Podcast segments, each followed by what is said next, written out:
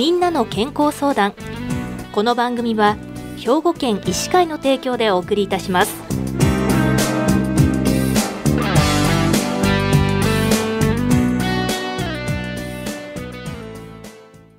みんなの健康相談。ご案内の岡本里奈です。今週は兵庫県医師会の神戸市中央区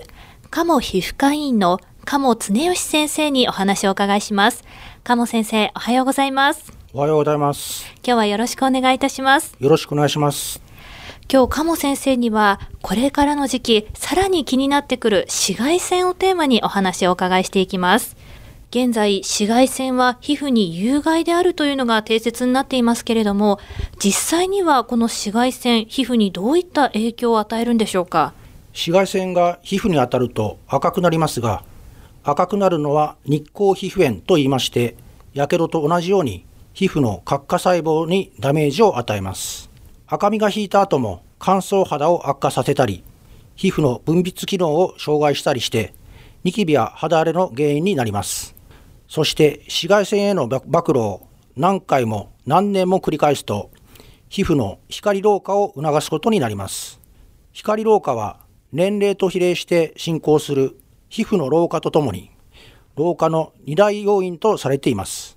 皮膚の弾力や柔軟性を維持する成分が壊されてシミやシワくすみといった目に見える変化を引き起こします。それに加えて紫外線はいくつかの皮膚がんを誘発することも科学的に証明されています。そうなんですね。様々な影響が出てくるということですね。皮膚を傷めずにきれいに保つためにも積極的に紫外線は避けた方がいいということですよね。この紫外線から皮膚を守るためにはどういった方法があるんでしょうか？紫外線対策としてはまず紫外線を遮る物理的な遮光が効果的です。日傘や帽子長袖の上着、長ズボンといった布地などを使用しての紫外線対策が有効です。暑い中の長袖、長ズボンは厳しいかもしれませんが、ヒヤッとする冷感素材を使用している製品も最近はありますので、そのような素材で作られたものを積極的に利用するのも良いと思います。海や野外のプールで泳ぐときは、できるだけ広い面積を覆うラッシュガードの着用をお勧めします。また紫外線は目にもダメージを与えますのでサングラスの使用もお勧めします着用する衣類などで紫外線対策ができるということなんですね。そうですね。もう一つの対策としては、はい、やはり日焼け止めが有効なんでしょうか。日焼け止めの選び方や塗り方で大事なことっていうのはありますか？皮膚に直接塗る日焼け止めは紫外線対策としてとても効果的です。日焼け止めの外箱やチューブを見ると SPF や PA といった記号が書かれています。SPF というのはサンプロテクションファクターの略で紫外線 B 波に対する効果を示し SPF20 や SPF50 など数字で表示されています。その数字は紫外線を当てて皮膚が赤くなるまでの紫外線の量が日焼け止めを塗らない時の何倍になるかを示します。ただし塗る量や塗る場所の汗の量、服で擦れるなどの条件で効果には差が出ますので注意してください。海水浴や真夏の炎天下でのスポーツなど強い紫外線への暴露が予想される場合は SPF50 など SPF 値が高くかつ汗や水に濡れても流れ落ちにくいウォータープルーフ製品を使用した方が良いと思います。ただし SPF 値を高くするために皮膚への負担となる紫外線吸収剤などの物質が多く含まれていますので SPF が高すぎる製品を連日使用することは皮膚にはあまり良くありません、はい、通勤通学などの日常生活の紫外線対策としては数字が高いものは必要なく皮膚への刺激が少ない SPF20 から30程度のもので十分です。塗ってから時間が経つと汗で流れてしまったりタオルをで汗を拭いたりした時に取れてしまったりするので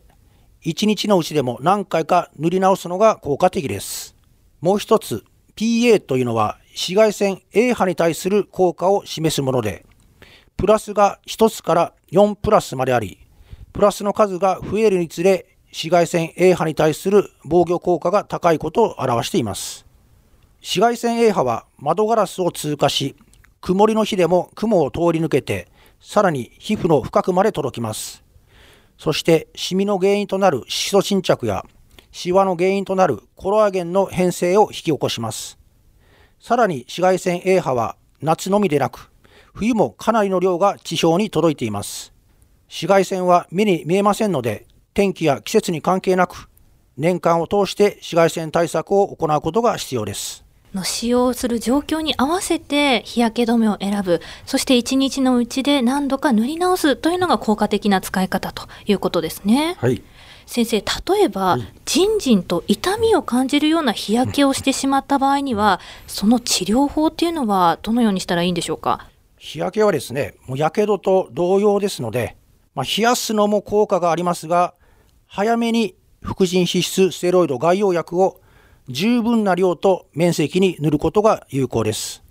2、3日間までの外用であれば、広い面積、あるいは顔に塗っても副作用など、皮膚に有害な作用を及ぼすことはほとんどありません。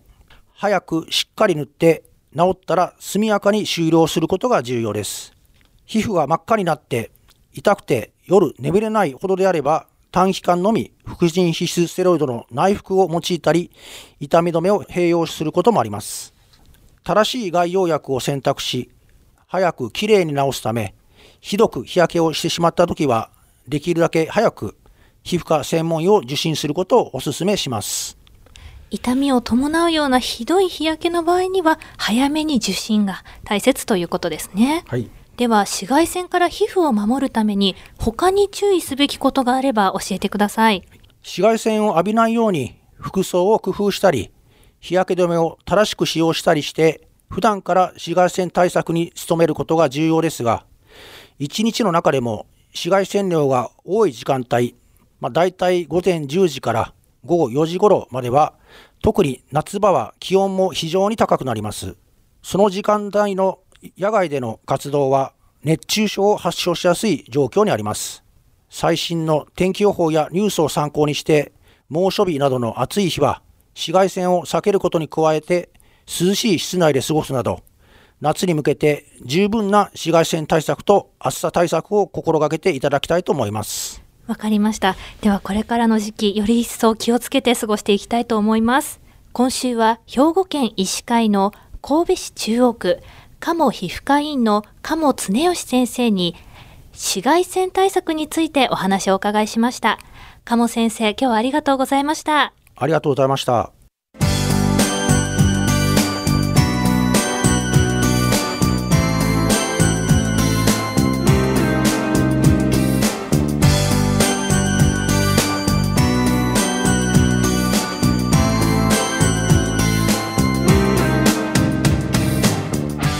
みんなの健康相談ご案内は岡本里奈でしたこの番組は兵庫県医師会の提供でお送りいたしました。